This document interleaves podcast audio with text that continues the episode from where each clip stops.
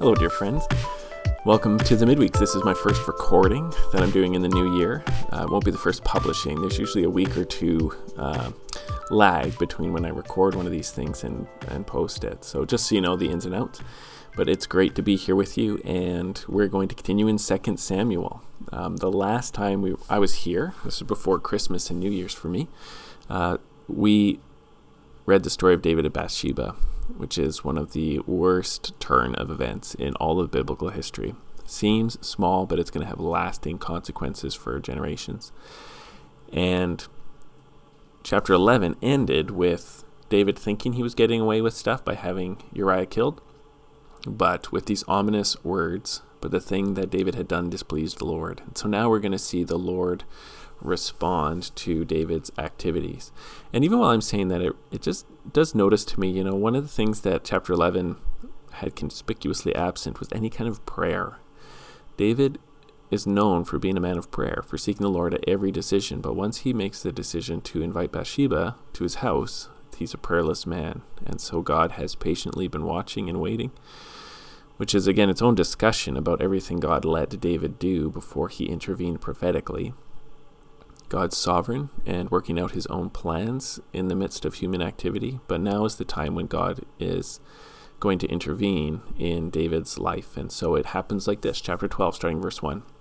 And the Lord sent Nathan to David, and he came to him and said to him, There were two men in a certain city, the one rich and the other poor.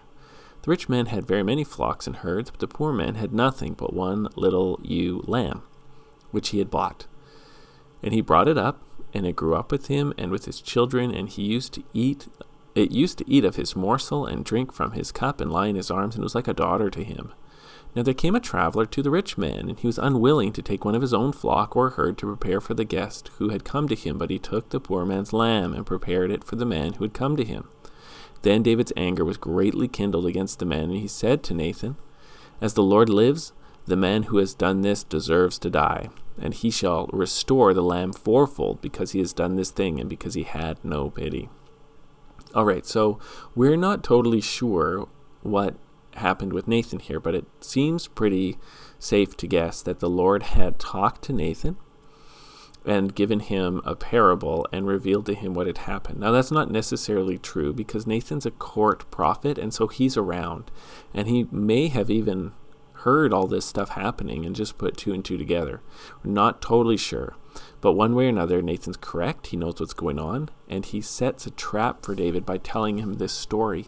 And we're kind of unaware even if David knows it's a parable, because of his response where he declares a judgment on this guy to pay fourfold, it sounds like, even though Nathan's telling a parable, and it sounds like a parable, there once were two men, you know, it sounds like a story. David hears it as a real thing and pronounces judgment over the story. And it's it's it's a setup to try to get David to realize that the stealing of the lamb was wrong and to pronounce his own judgment on himself. And then once the setup happens, Nathan springs the trap. Now that David has sat in judgment on this person who took the lamb, sitting in judgment on himself, Nathan springs the trap in verse 7. Nathan said to David, You are the man. Thus says the Lord, the God of Israel I anointed you king over Israel, and I delivered you out of the hand of Saul. And I gave you your master's house and your master's wives into your arms, and gave you the house of Israel and of Judah. And as if, as if, and if this were too little, I would add to you much more. Okay, so here we have the spring, and I think this answers my question. God was probably talking to Nathan because Nathan is ready with the, the pronunciation of the Lord right there. And so, whatever Nathan knew before, he had in his back pocket the word of the Lord to David here. And the Lord rebukes David because David had received so much generosity from the Lord in every kind of way that, you know, a king of old could ever want uh, his old master's house and wives and everything.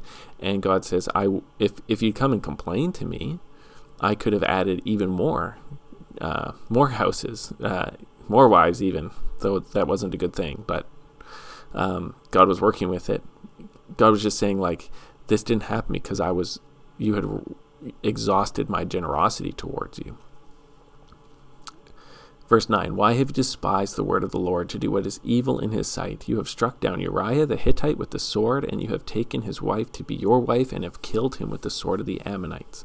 So, really great here is that God, God, we see, cuts right through any mental gymnastics David could be doing to defend himself. Well, I didn't do it. You know, it was the Ammonites who did it. No, no David, God knows exactly what you did. You absolutely murdered Uriah. You just used somebody else to do it, but you engineered a situation where he would die, and this is all your responsibility. So, a good reminder that the Lord sees through all of our excuses right to the heart and judges our hearts. Verse 10 Now therefore the sword shall never depart from your house, because you've despised me and have taken the wife of Uriah the Hittite to be your wife. So the big thing here is that uh, David turned away from the Lord in this these actions, and the first speech of judgment comes here that the sword will never depart from your house. So this is a judgment, and this reminds us of um, the judgment that came on Eli's house, where he didn't restrain his sons, and so God pronounced a judgment on Eli because of that, and that judgment even is fulfilled even as late as First Kings later on. Um, but David has earned himself a generational consequence for what he did. There's going to be warfare, and there's going to be swords. And the most immediate sense of this is going to be his son Absalom's um, uh, rebellion against him, his armed rebellion against him. Verse 12 For you did it secretly, but I will do this thing before Israel and before the sun. Sorry, 11 For thus says the Lord Behold, I will raise up evil against you out of your own house, and I will take your wives before your eyes and give them to your neighbor, and he shall lie with your wives in the sight of the sun. For you did this secretly, but I will do this thing before all Israel and before the sun. So this is amazing. It's super severe. Not as severe as David deserves. He deserves to die, but very severe that he stole someone else's wife, and so he has invited an increased retribution of having not only his wives stolen from him, but what he did in secret is going to be done in public. Verse 13 David said to Nathan, I have sinned against the Lord. So right away his heart is struck and he realized that he sinned. And Nathan said to David, The Lord also has put away your sin. You shall not die. Okay, so right away, as soon as he confesses, there's this acknowledgement that he's going to be forgiven. Verse 14 Nevertheless, because by this deed you have utterly scorned the Lord, the child who is born to you shall die. Okay, so let's stop there. So there's there's some stuff to go in here. Um, so God is going to do poetic justice against David, and this is a, something to learn about the Lord. One of the reasons we're doing this, doing this, is to learn about the character of the Lord. And God is not only God of justice, but He's a God of poetic justice. And so the punishment, the discipline that David's going to endure, is going to be in the same line as what he did. There's going to be because he used the sword, the sword's going to be used against him. Because he stole a wife, his wives are going to be taken. But there's an intensification of it because David was king, and he um, he had such a high standard because God had been so generous with him. There's going to be an intensification of the punishment there. One thing that's interesting in verse 13, where Nathan says, "The Lord has put away your sins; you shall not die." That that's a theologically loaded statement because David hasn't offered a sacrifice yet. He hasn't even offered for forgiveness yet. He's just confessed his sin, but God has come to David saying, I'm already put away your sins so that you might not die. And this is a point where people will point to, this is an, a, a part of the story where it seems like God is revealing his anticipation of Christ here. Because nothing has happened that would put away the sin there's been no sacrifice. David hasn't even until this second even realized what he's done or apologized. But God came to David where ready to put away his sin, ready to cover up his sin so that he shall not die. Um, instead, just to give him a severe discipline. And so theologians and Bible readers would say this looks like the revelation that God is looking to Christ, even for the forgiveness of sins in the Old Testament. How did God put away David's sins? Well, in Romans chapter 3, it says that God forbore even sins of the past, waiting for the death of Christ. Um, he maintained his righteousness in the old days by forgiving, but with an eye to the death of Christ. The death of Jesus is the ultimate sacrifice that really does earn, um, satisfy God's justice, that propitiates our sins and earn our forgiveness. That was all Jesus' sacrifice. And so when you have the story in the Old Testament where David is forgiven, even though nothing's happened yet, it looks like God is revealing that there is a later sacrifice that he's already giving forgiveness to his elect because of. That's what it looks like. And I think that makes sense to me. How can the Lord say, I've already put away your sin when nothing's happened? Well, it's because God is already looking to the sacrifice of Christ. And he's, he's saved David on account of the son of David who would come and die for his sins later on. And so you can read Romans 3 if you want to read through that yourself. All right, but there is going to be consequences. So you might remember David said about the guy who stole the sheep, he's going to pay fourfold for what he did. Verse 6 And he shall restore the lamb fourfold because he did this thing and he had no pity.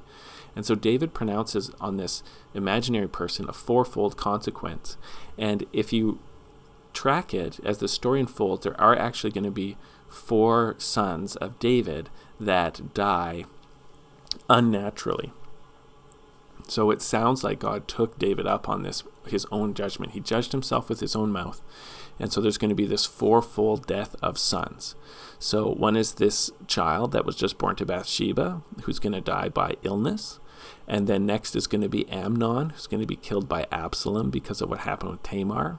And then there's going to be Absalom, who's going to be killed by, I think it's Joab, in the rebellion. And then later on, when Solomon becomes king, he's going to kill Abijah. I think that's his name.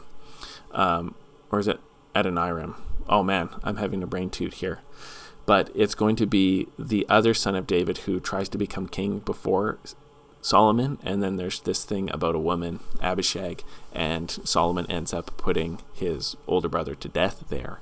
But there is in the story a fourfold death of David's sons who died by the sword or by unnatural causes. Three by the sword, one by um, an affliction, affliction here. So there is like this justice where David pronounced his own justice on himself and the Lord upheld it.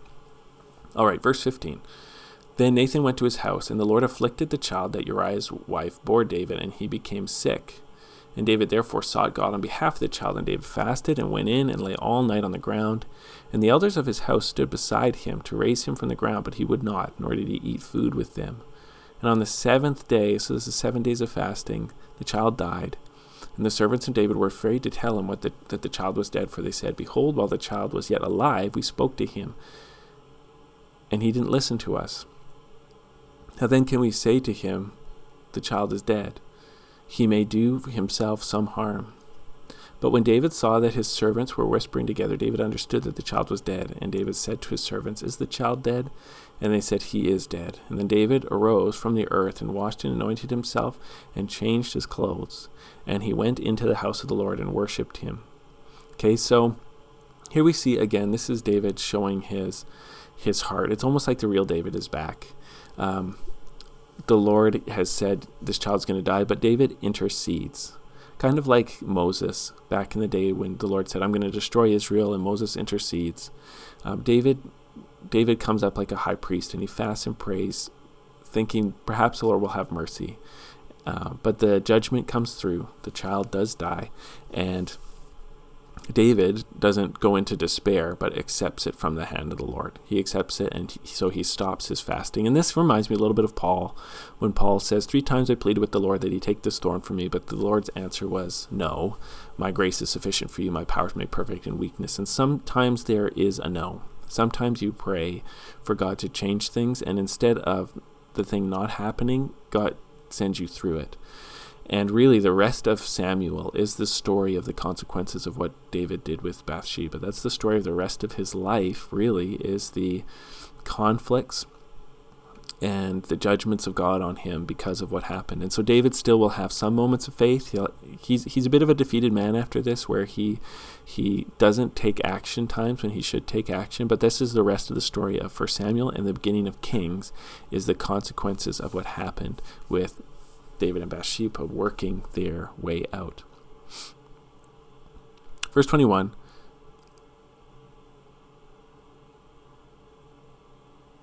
Um, I'm not sure if I read the end of verse 20, so I'll start in verse 20. Then David arose from the earth and washed and anointed himself and changed his clothes, and he went into the house of the Lord and worshipped. He then went to his own house, and when he asked, they set food before him, and he ate. Then his servant said to him, What is this thing that you have done? You fasted and wept for the child while he was alive, but when the child died, you arose and ate food. And he said, While the child was still alive, I fasted and wept, for I said, Who knows whether the Lord will be gracious to me, and that the child may live? See, he, he was trying to be a man of faith again and recovering his faith in the Lord. But now he is dead. Why should I fast? Can I bring him back again? I shall go to him, but he shall not return to me. And so he, he's content. He he uh, accepts this thing from the hand of the Lord after seeking him out. So it's it's faith on both ends. He he fasts in faith God might have mercy, and then he can accepts in faith. Verse 24, and here's some kindness from the Lord here. Then David comforted his wife Bathsheba, and went into her and lay with her, and she bore a son, and he called his name Solomon. And the Lord loved him, and sent a message by Nathan the prophet so he called his name Jedidiah because of the Lord. So here is God's mercy. After the child dies, the Lord allows David to conceive another son with Bathsheba and decides just to love him and sends Nathan. Nathan came with the judgment, and now Nathan's being sent with grace. He calls his name Jedidiah, meaning beloved of the Lord. That's what that name means. Verse 26. Now Joab fought against Rabbah of the Ammonites and took the royal city, and Joab sent messages to David, said, I have fought against Rabbah. Moreover, I have taken the city of waters. And then gather, now then, gather the rest of the people together and encamp against the city to take it, lest I take the cities called by my name. So now we get the undoing of David staying at home. Joab's like, I'm about to win. Why are you still at home? Come here. So David gathered all the people together and went to Rabbah and fought against it and took it. And he took the crown from their their king from his head and weighed it out as a talent of gold, and it was and in it was a precious stone, and it was placed on David's head. And he brought out the spoil of the city, a very great amount. And he brought out the people who were in it, and set them to labor with saws and iron picks and iron axes, and made them toil at the brick kilns. And thus he did to all the cities of the Ammonites. Then David and all his people returned to Jerusalem. Okay, so this brings together like a completion of this story his story started at the beginning of chapter 11 with um, the people going out to war and David not going with him. And now they're about to complete that battle against the Ammonites, and David is summoned out to go defeat them. And you're meant, I think you're meant to feel like a dissonance here. What I mean by that is, in one sense, we have a story where it's revealed that God is still with David. He has victories over his enemies. He's granted this crown with a jewel in it. He has great spoil from the city and the people who had dishonored him back in chapter 10, I think, with Hanun. Remember that? Hanun was that 9 or 10? Started this whole thing and dishonored him and started this war with the Syrians and all that junk. Now, this part of the story is being brought to conclusion with the defeat of the Ammonites and their forced labor. Um, and so all the people come back, and now this story has come to a conclusion. However, you have this pronouncement of judgment hanging over David that's going to start working its way out. So that even in one sense, publicly, there's been this restoration. David's kingship is still intact. Now we're going to start seeing repercussions of what happened there. And David's going to have many faith challenges, and his sons are going to start taking over more of the storyline here. Um, their activity is going to be what's driving the story, and David's going to be more responding to the activity of his sons than leading his his kingdom. But this is a major transition in the book of Samuel's, uh, book of Second Samuel, the book of all the Samuels, where David's fall with Bathsheba comes to a conclusion. The story about that explains the latter part of David life, David's life comes to a conclusion, and now we start dealing with the outworkings of these things. All right, so what do we take away from this? We want to take away the highlight that God is a God of justice, and he, he he's he's a father. He cares about his children. He cares about their hearts, and he is uh, able to discipline. But what we can also have faith in is the same way that David's sins were put away from him, so that he wasn't destroyed by his sin, but God had mercy on his sin. Uh, so God does to us through Jesus. We are forgiven because God put away our sins, and so that even when we need correction, even when we need, need discipline, it is done within the forgiveness of God, and that gives us hope that we don't uh, we don't quit on God because He's not quitting on us through the Lord Jesus Christ.